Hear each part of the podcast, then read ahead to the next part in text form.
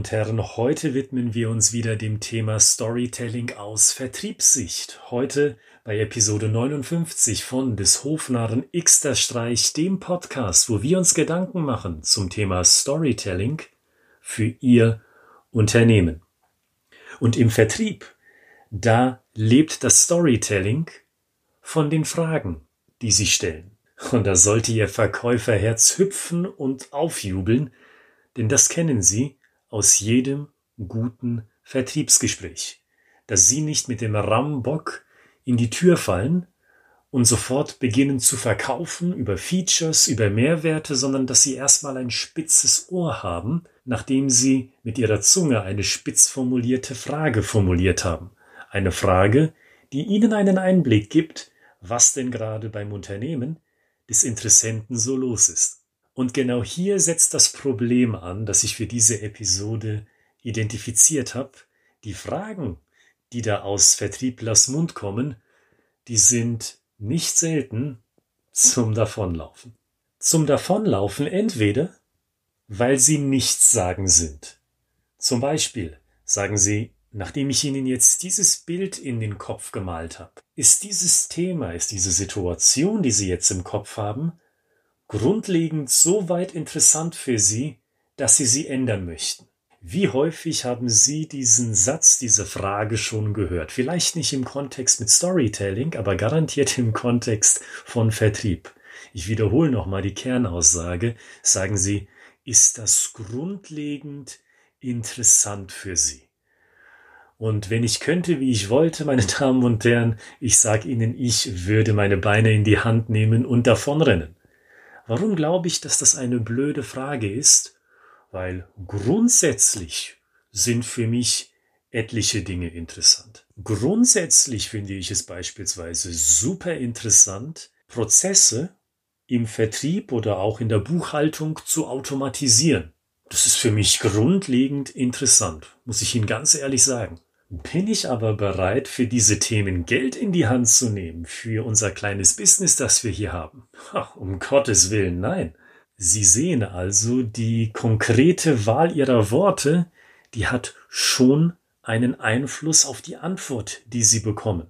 Das klingt erstmal so logisch und alle Leute, die ich konkret darauf ansprechen würde, würden sagen, ja, na klar, Herr Gritzmann, natürlich muss ich mich gewählt ausdrücken. In der Praxis sehe ich dann doch häufiger das Gegenteil wahrscheinlich aus Nervosität oder vielleicht auch bedingt durch Unerfahrenheit von Vertrieblern, aber nichtsdestoweniger.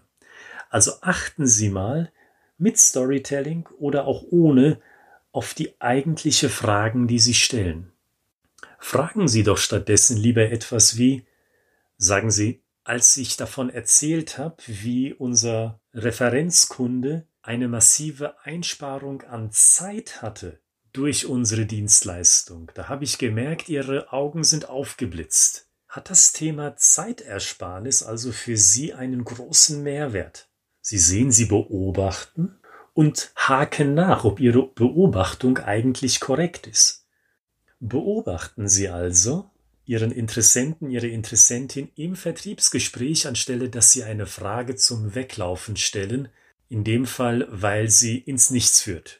Ist das grundlegend interessant? Ja, natürlich. Grundlegend ist vieles interessant. Und nach der Frage und der Antwort sind Sie genauso schlau wie vorher. Fragen zum Weglaufen, die betreffen aber auch die Intonation. Stellen Sie sich dazu mal unsere Kunden vor, die in der Regel mindestens 20.000 Euro für ihre Werbekampagne investieren. Da gehören Sie doch bestimmt auch dazu, oder? Was für ein Depp werden sich einige von Ihnen denken, wenn Sie so eine Frage mit der Intonation gestellt bekommen würden. Zu Recht. Denn der Ton macht bekanntlich die Musik und dies gilt auch für den Vertrieb. Insbesondere für den Vertrieb mit Storytelling, so meine ich, weil jemandem eine Geschichte zu erzählen, inklusive der Achterbahn an Emotionen, das erfordert Sympathie die Person muss sich darauf einlassen, emotional. Und damit meine ich einlassen auf die Geschichte. Also Sympathie, die von Ihnen ausgeht, ist ein absolutes Muss. Ich hatte das vor einem halben Jahr, vielleicht einem Dreivierteljahr im Gespräch mit einem Investmentberater aus München am Telefon. Der hat mir auch eine Story erzählt.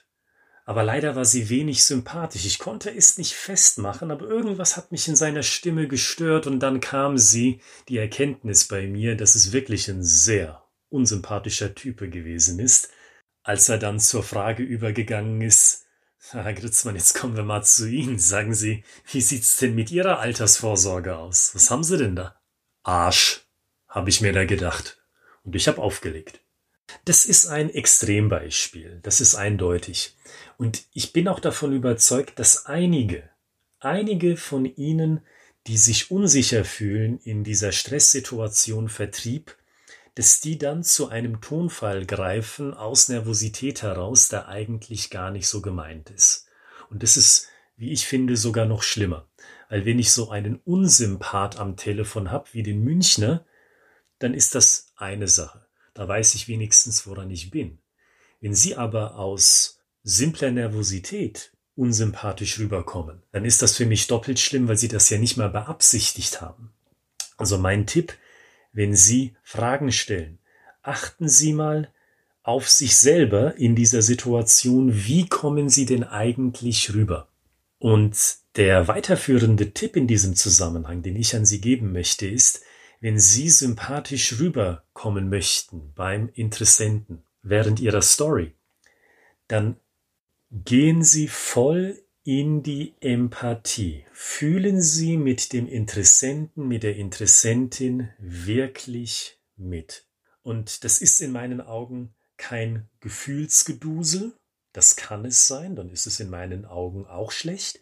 Aber es muss es nicht sein, sondern fühlen Sie einfach mal mit. Ich kann mich erinnern, da hat mir ein Vertriebsleiter ebenso eine Story erzählt, zu seinen Außendiensteinsätzen, die er gehabt hat mit den neuen, aber auch mit den schon länger dabei seienden Vertriebsleuten von ihm.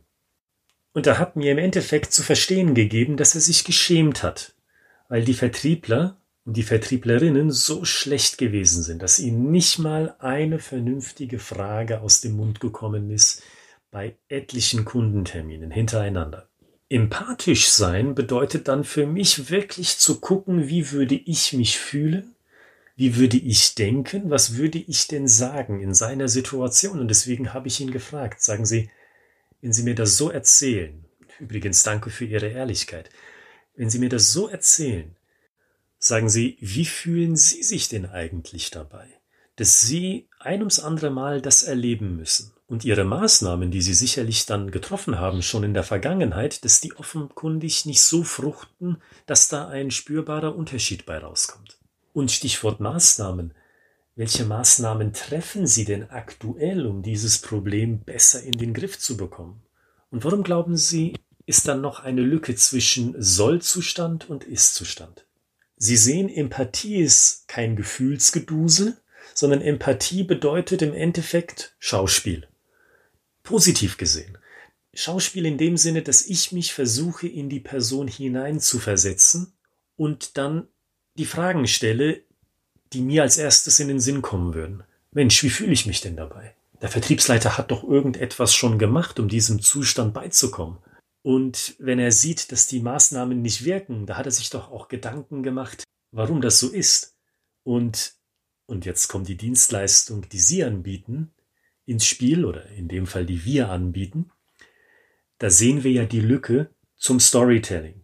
Die Fragen, die haben auch einen vertrieblichen Sinn. Es ist nicht nur das Empathische, sondern das Empathische zielgerichtet auf einen vertrieblichen Output hin, weil wenn ich das frage, was machen Sie denn aktuell und warum glauben Sie, dass das nicht funktioniert, dann bekomme ich ja Informationen dazu, aus denen ich ein Angebot schustern kann.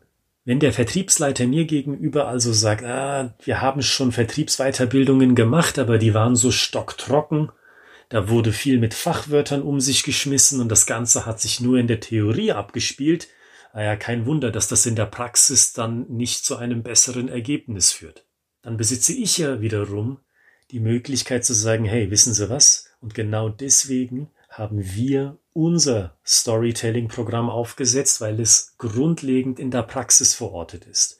mit drei, vier Tipps pro Einheit, die sich sofort umsetzen lassen können, die man sich einfach merken kann, wo man das Rad nicht neu erfinden muss, sondern es sind, wie gesagt, diese drei, vier Stellschrauben, wo man nur einen Tick weit drehen muss, um schon ein besseres Ergebnis zu merken.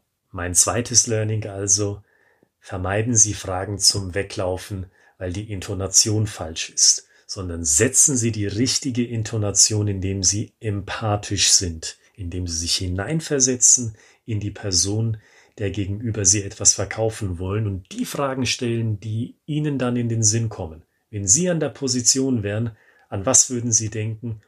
Und diese Frage stellen Sie dann, um diese Info zu bekommen. Und mein finaler Tipp, nehmen Sie sich diese Tipps oder generell dieses Thema zu Herzen. Auch wenn Sie sagen, Herr Gritzmann, ja, das waren jetzt Basics, die kann ich schon.